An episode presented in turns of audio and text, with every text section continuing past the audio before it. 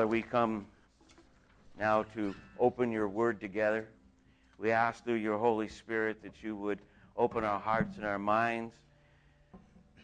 Meet each one of us today, Lord, where we have need and, and uh, Lord, where we need to draw close to you. Minister to us. And thank you, Father, for the opportunity and the freedom that we have to open your word publicly in a place like this. And we pray for those this morning around the globe that have not had that freedom and ask your blessing on them. In Jesus' name, amen. You may be seated.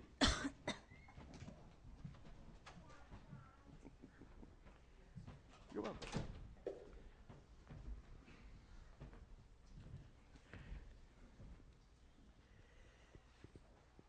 We're going to be sharing this morning from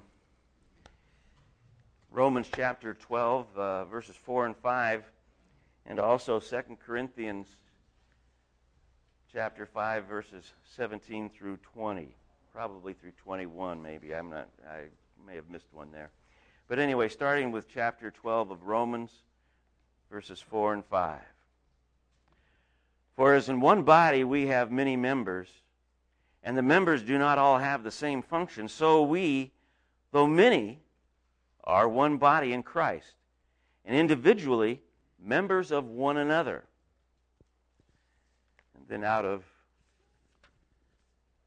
2 Corinthians chapter 5. Verse 17, Paul writes, Therefore, if anyone is in Christ, he is a new creation.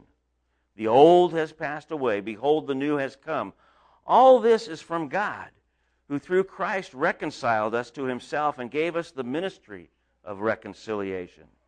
That is, in Christ, God was reconciling the world to himself, not counting the trespasses against them and entrusting to us the message of reconciliation. Therefore, we are ambassadors for Christ, God making his appeal through us. We implore you on behalf of Christ to be reconciled to God. For our sake, he made him to be sin who knew no sin, so that in him we might become the righteousness of God. Last week, we talked about the members of the body of Christ, being members of one another. And it is an amazing thing in the sense of the, the diversity that we are. Each one of us, absolutely a unique individual. I mean, that always amazes me in the sense of, of creation that, you know, between things like DNA and genetic codes and fingerprints and, and all of these kinds of things, how amazingly different each of us are and how amazingly the same we are when it comes to our heartbeat and all the rest. And so, uh, I, and, and all of the different kinds of things that God created in creation. I mean, there's still some that seem to surface from the depths of the sea occasionally that we've yet to be able to look at and say, oh, I've seen one of those before. It's kind of like, oh, what's this? And we just constantly see God and the amazing idea of diversity. And yet, it's all one creation. We are all one people, one church. Different, and yet in one body.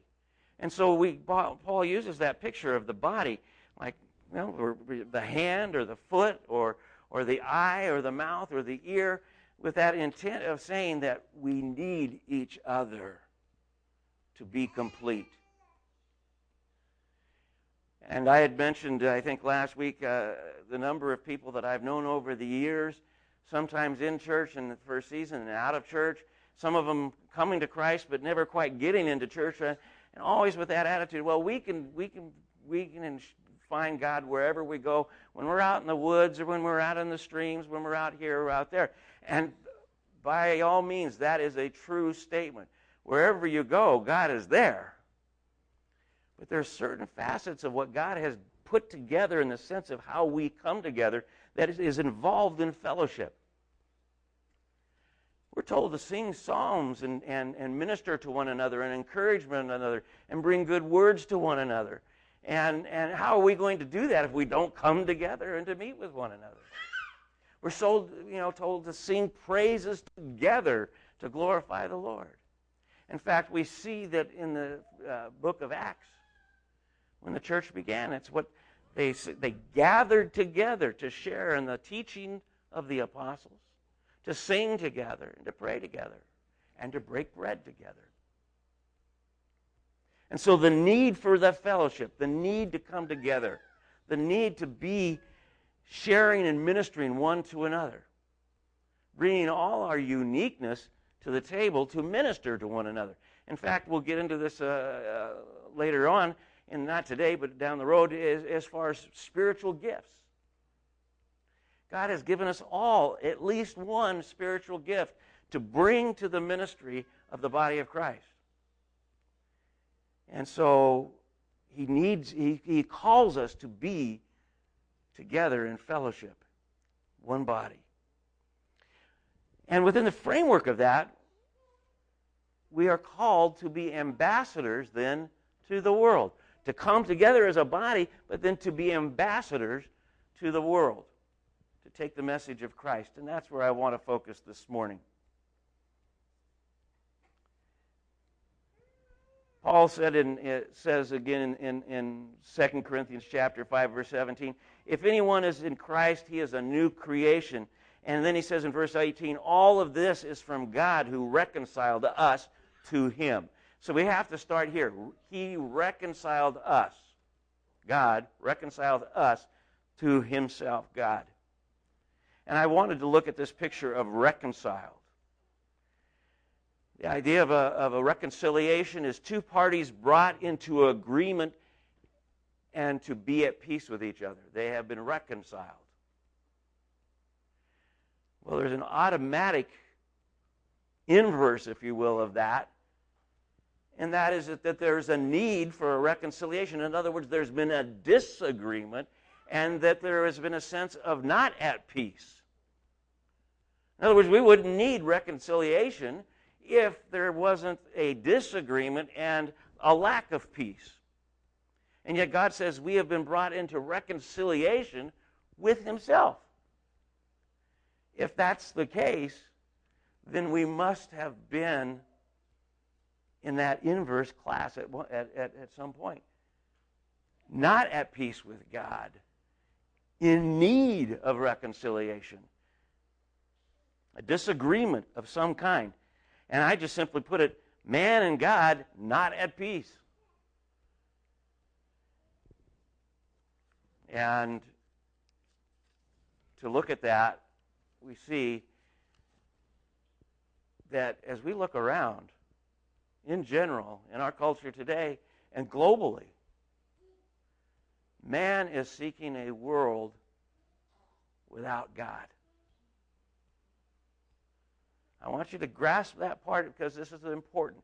Man is seeking a world without God. I go back to the Humanist Manifesto that was signed by educators and, and, and politicians and, and global people of global position uh, back in the 30s, 1930s. And one of the statements that's made very distinctly there is that there is no Savior coming to rescue man. Man must save himself. Well, that's been repeated over and over again. Every time this, this document, if you will, has been rewritten, that part has been left in, with more and more of the rest of it moving towards that end in the sense that we don't need God. In fact, they take the position there is no God.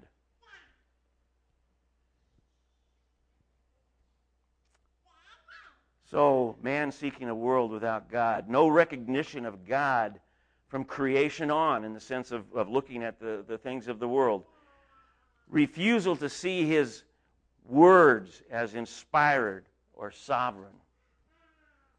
He has absolutes God has absolutes, but the world looks at it at best as opinions. Oh, that's your opinion. Or that's what this says, but that's just an idea. Or more so uh, today, oh, that's an old idea. It's an antiquated idea. It may have worked 500 years ago, 800 years ago, 1,000 years ago, two millennia ago, but it's not for today. It, it, it's something of ancient time, antiquity. Others will even take the picture, of the purpose of God in the sense of looking at His Word and just say, oh, this is interesting literature. And leave it there.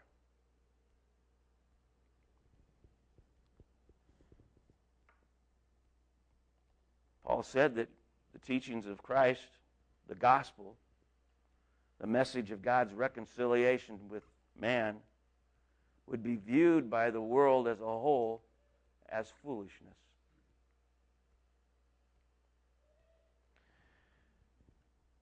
When we take our Christian worldview as believers in Christ, we start with certain givens, if you will, certain absolutes. For instance, for instance, God is sovereign. Absolutely. Period. He is sovereign. There is nothing higher than Him. He's the creator of everything. There is nothing that exists that did not come through Him. His words are truth. Absolutely. There is, as you go to His Word, it, it, when it says that Jesus Christ died for our sins, that's it. When it says that there is no other name under heaven by which you might be saved, that's it. When Jesus says, I am the way and the truth and the life, no one comes to the Father but by me. That is it.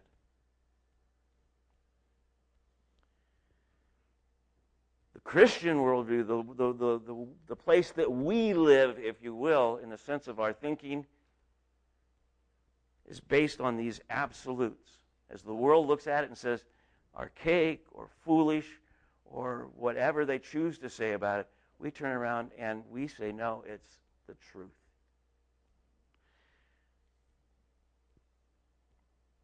And as we go to God's Word,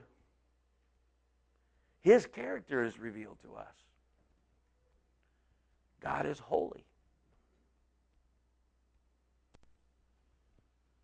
Absolutely pure in his thought of, and good.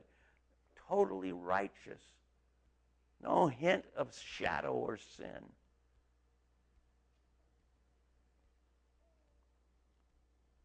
Totally just. God, excuse me, never makes a wrong decision. Ever. I've looked around over time, and I have to confess that there are decisions that God had obviously made that I wasn't real excited about. Even asked at times that he might consider reversing them.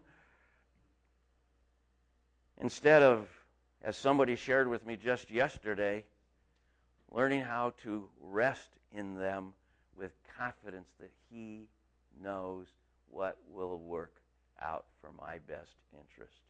Period.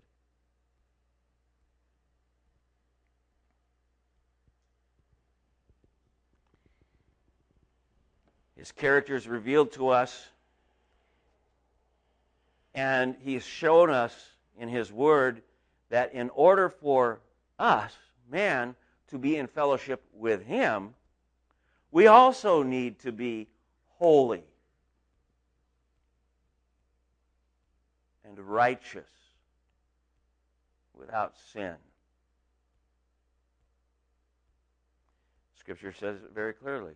Be ye holy as I am holy, referring to God.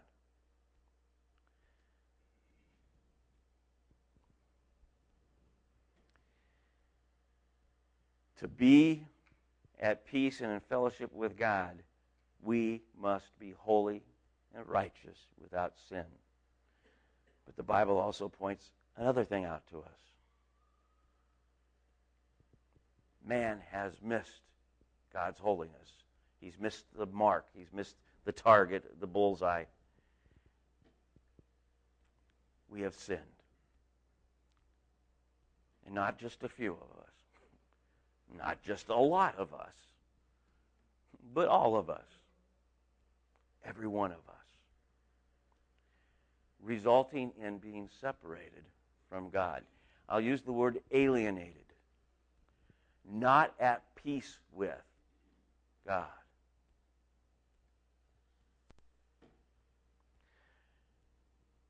God's response to this, Scripture tells us that he is grieved, disappointed, displeased, that his law has been ignored, that his word rejected, and ultimately his son rejected. And yet we see in the midst of his word a plan that reveals the heart's desire of God to reconcile man to himself, to bring man to peace with himself. Man, I, I was going to say can't come, but it's, it's really not just can't come, he won't come because of his because of our fallen sinful nature. We don't this isn't something that we turn we're we don't start out seeking reconciliation with God. We need to have our eyes opened. God must open our eyes, our heart, in order for us to be reconciled.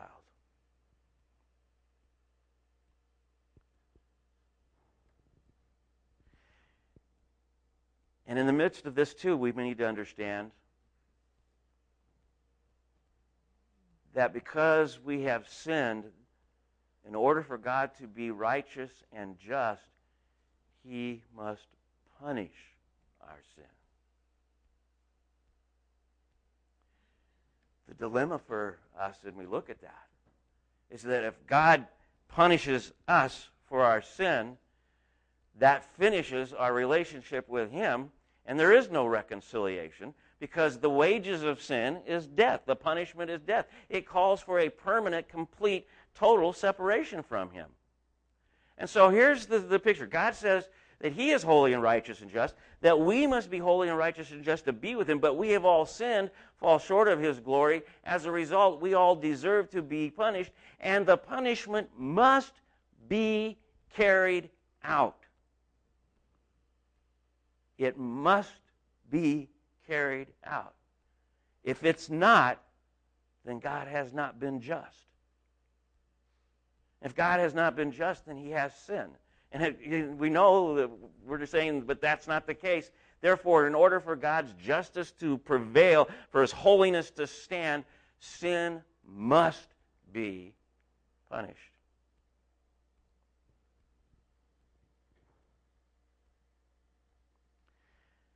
As you look at this, becomes an impossible thing for us.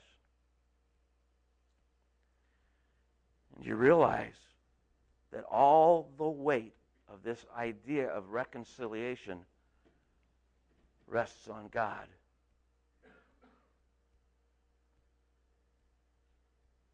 I look at it, I, I put in a box. Of course, I, you've seen my notes. Some of you, you're crazy, but I, in a box here it says, Sounds overwhelming, Bob. How can it be done? And when I look at it from my ability or from any man's ability, I'm saying that's true. It's overwhelming. It can't be done.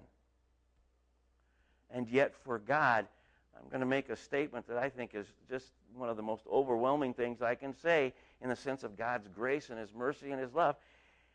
For God, it's already been accomplished.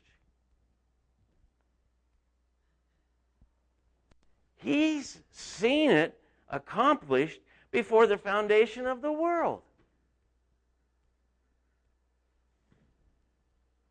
Because he is sovereign in all things and before all things. And the plan of, of man and creation and salvation, his need for salvation, all came in, in the sense before the foundation of the world. God saw the whole picture and brought it into a plan that would make it work. There's no second thoughts here on God's part, by the way. It's not like, oh, man, we blew it. Now what are we going to do? Oh, well, we could save them. Before the foundation of the world, the plan was in place. He's already accomplished it.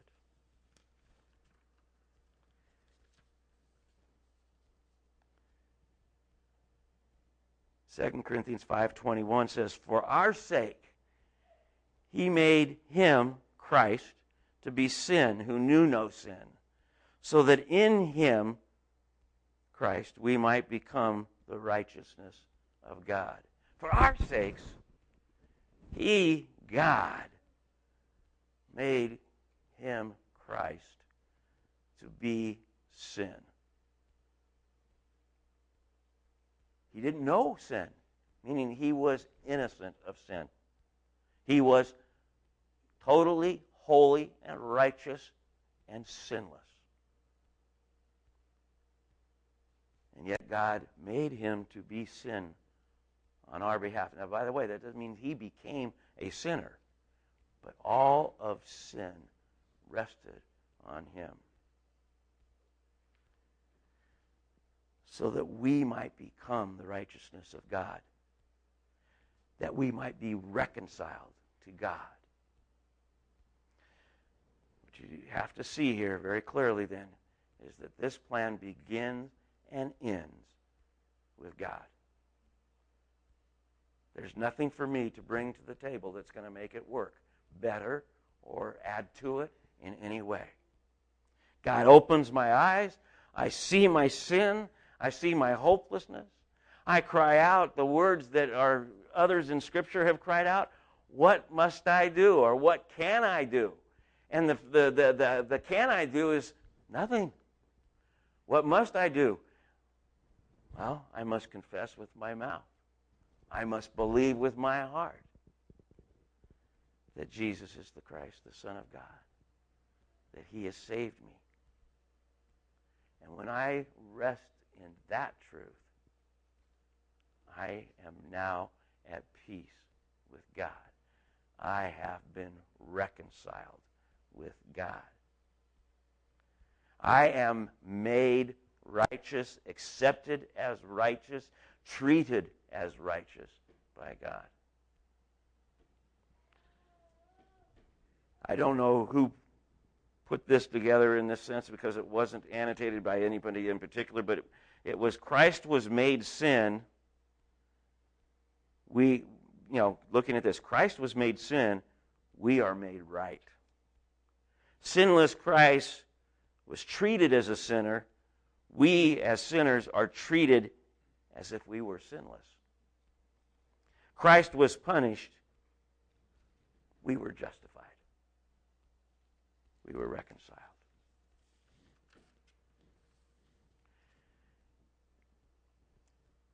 In 518 of 2 Corinthians, we see clearly all this is from God, who through Christ reconciled us to himself. Verse 17 says that we are a new creation. The old has passed away, the new has come. And, come. and he gave then, now that the reconciliation has happened to us, it says, he gave us those reconciled.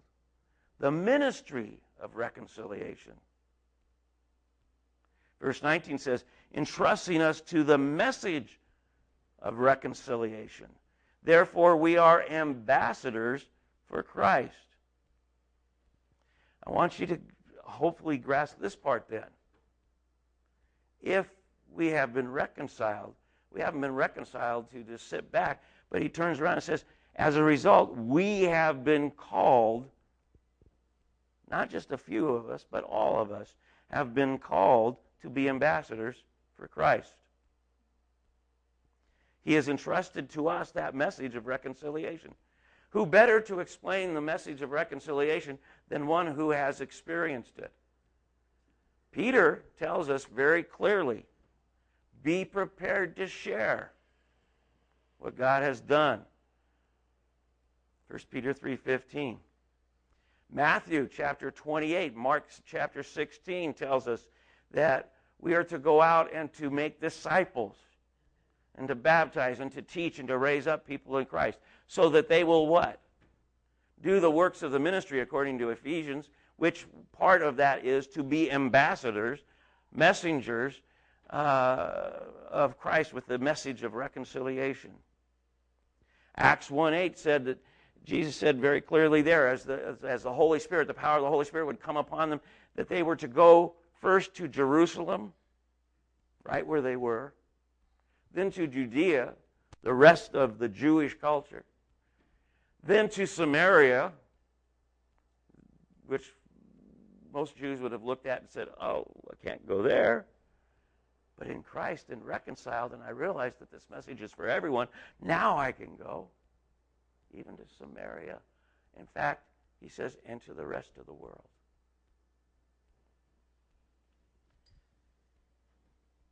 Interesting thing happened, though, and, and just a side note.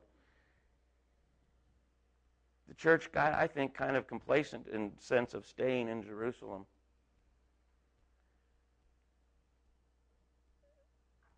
Normally, you'd look at something and say, persecution has got to be something that just, how does that fit into God's plan? But Acts chapter 8, verse 4 tells us very clearly again that the church, as it was persecuted and they were caused to flee Jerusalem, carried the message of Christ to where? The rest of the world.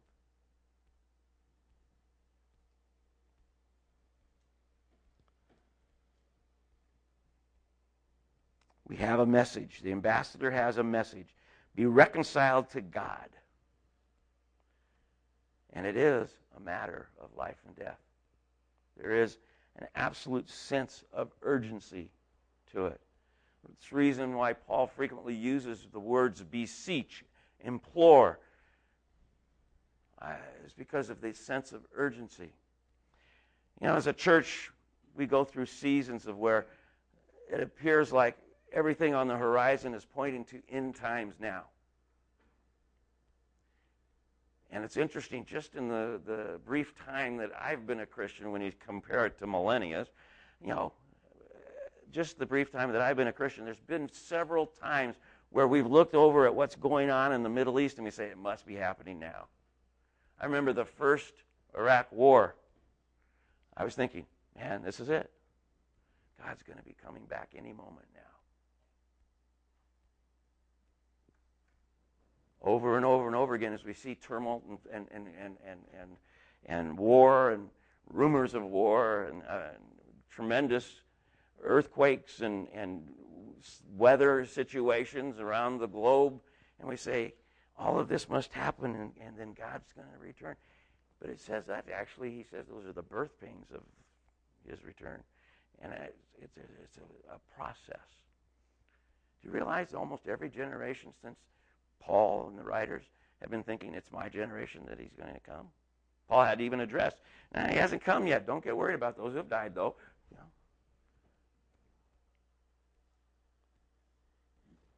But it was pointed out to me a number of years ago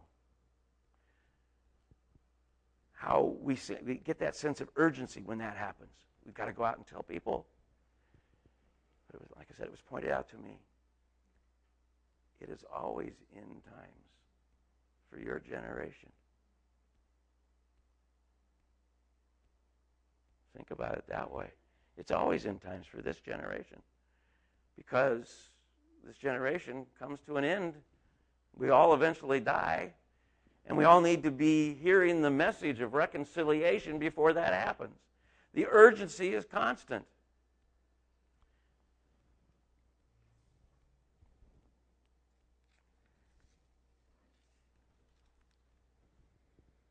Acts chapter 17, verse 6. Paul and Silas approaching, uh, I think it might have been in the area of Thessalonica, but but, but just uh, uh, the next place of ministry for them. And the people looked ahead and said, and because, you know, reputation sometimes precedes you, they said, oh, look, here come the guys who are turning the world upside down. They meant it negatively, upside down.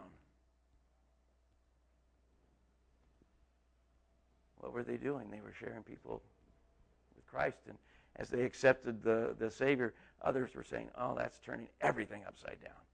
They won't worship our gods anymore. They won't worship you know, all of this kinds of, of problems that will come from this.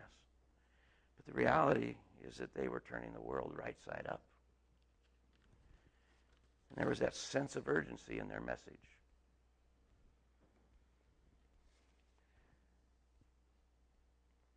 Trying to wrap this up a little bit this, uh, this morning is I'm, I'm taking something from uh, W.A. Criswell, and, and he says, as a new creation of God, believers have a new calling as ambassadors of Christ.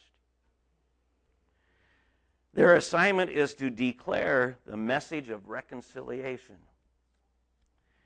This task is to be carried out with a sense of urgency.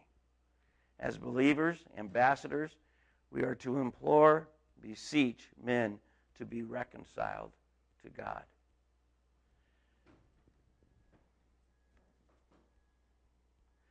Paul put it this way in verse 20 We are ambassadors for, for God, Christ, God making his appeal through us. We implore you on behalf of Christ, be reconciled to God.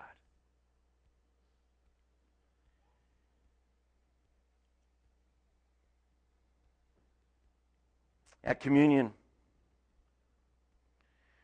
we gather around the table because we have been reconciled with God. And we are reminded every time we share in communion how this occurred. Christ's body was broken for us, his blood poured out for us, so that it would be finished, accomplished, completed that we might be reconciled. He that knew no sin became sin. Yet while we were sinners, he died for us.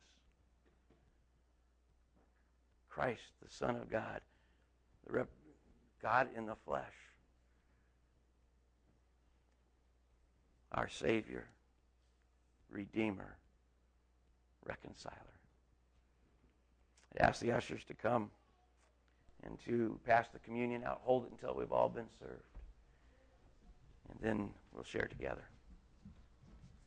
If there's anyone here today who needs prayer in response to anything that I've shared this morning, while they're passing out the communion, if you want to come forward for prayer, feel free to do so. If not, catch me after service to pray with you.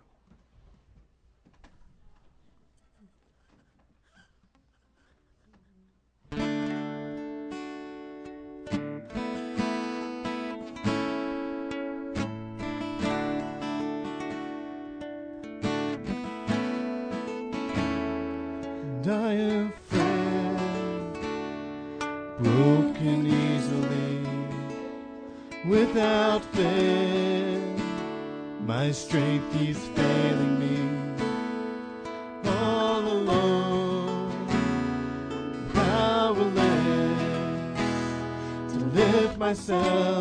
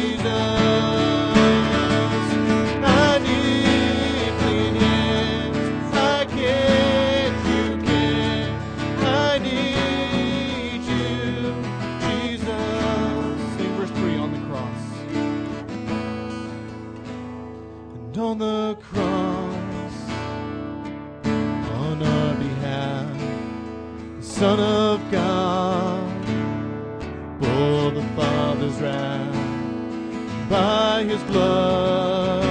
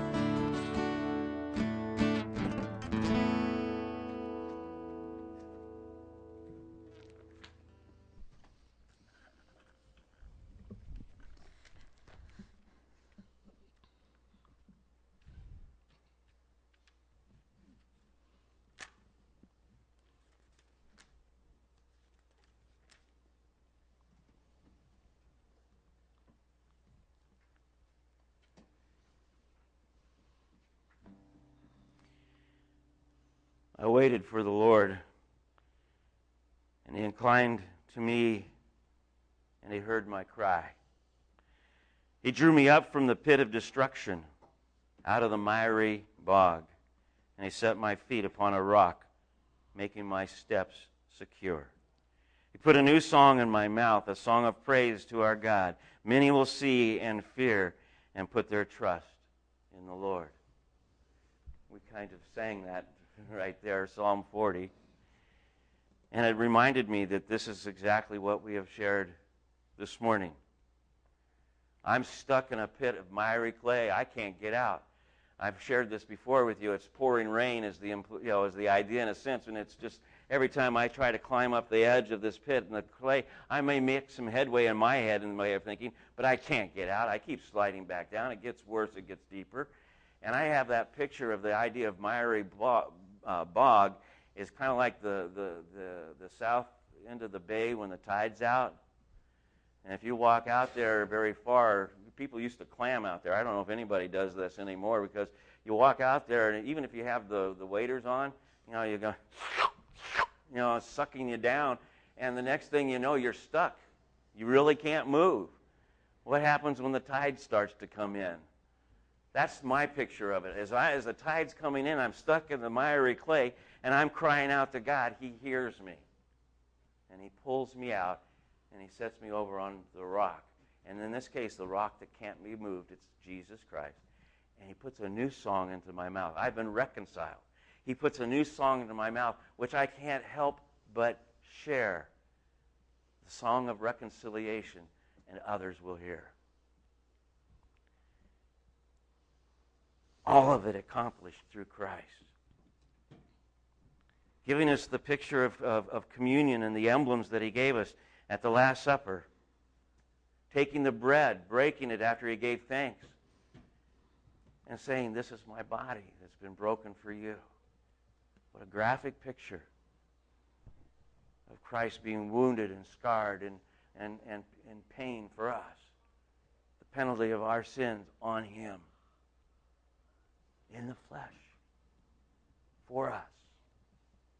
And he asked that as often as we would eat this bread, we would do it in remembrance of him.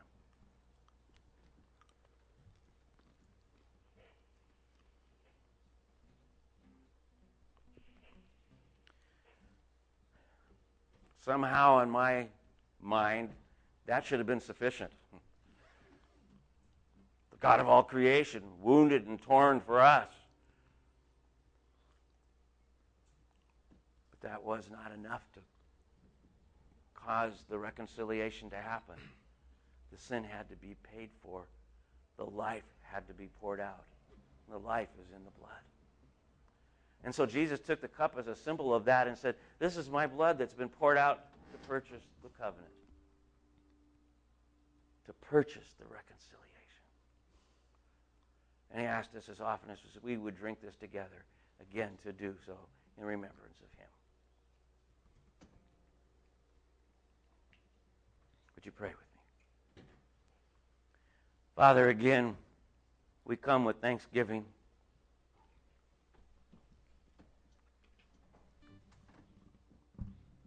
Resting in the grace that you have poured out on us, in the reconciliation that you have provided for us. Thank you. Lord, give us the willingness to be taking the message of reconciliation, to be ambassadors for Christ. I think of what Paul said in, in, in, in, Romans chapter 1, verse 16. He, I'm not ashamed of the gospel of salvation, the gospel of Christ. I'm not ashamed of this. How could we be? Because uh, look what it's done for us. Cause us to be like David in that psalm, set on the rock with that new song, and that we will simply sing it such a way that others will hear. And Father, give us the eyes and the ears to see those opportunities, to hear the opportunities to speak your word to someone who needs to know reconciliation. And also, Lord, not just that needs to know, but those who have received you and rest in their salvation. But Lord, don't rest completely cause them to draw together in some in, into a fellowship where, Lord, they can be blessed, encouraged, and see how awesome your grace is here and now, and not just in time to come. And that we can rest with all confidence that all things work together for the good of those who believe as we rest in you. Thank you. In Jesus' name. Would you stand as we close?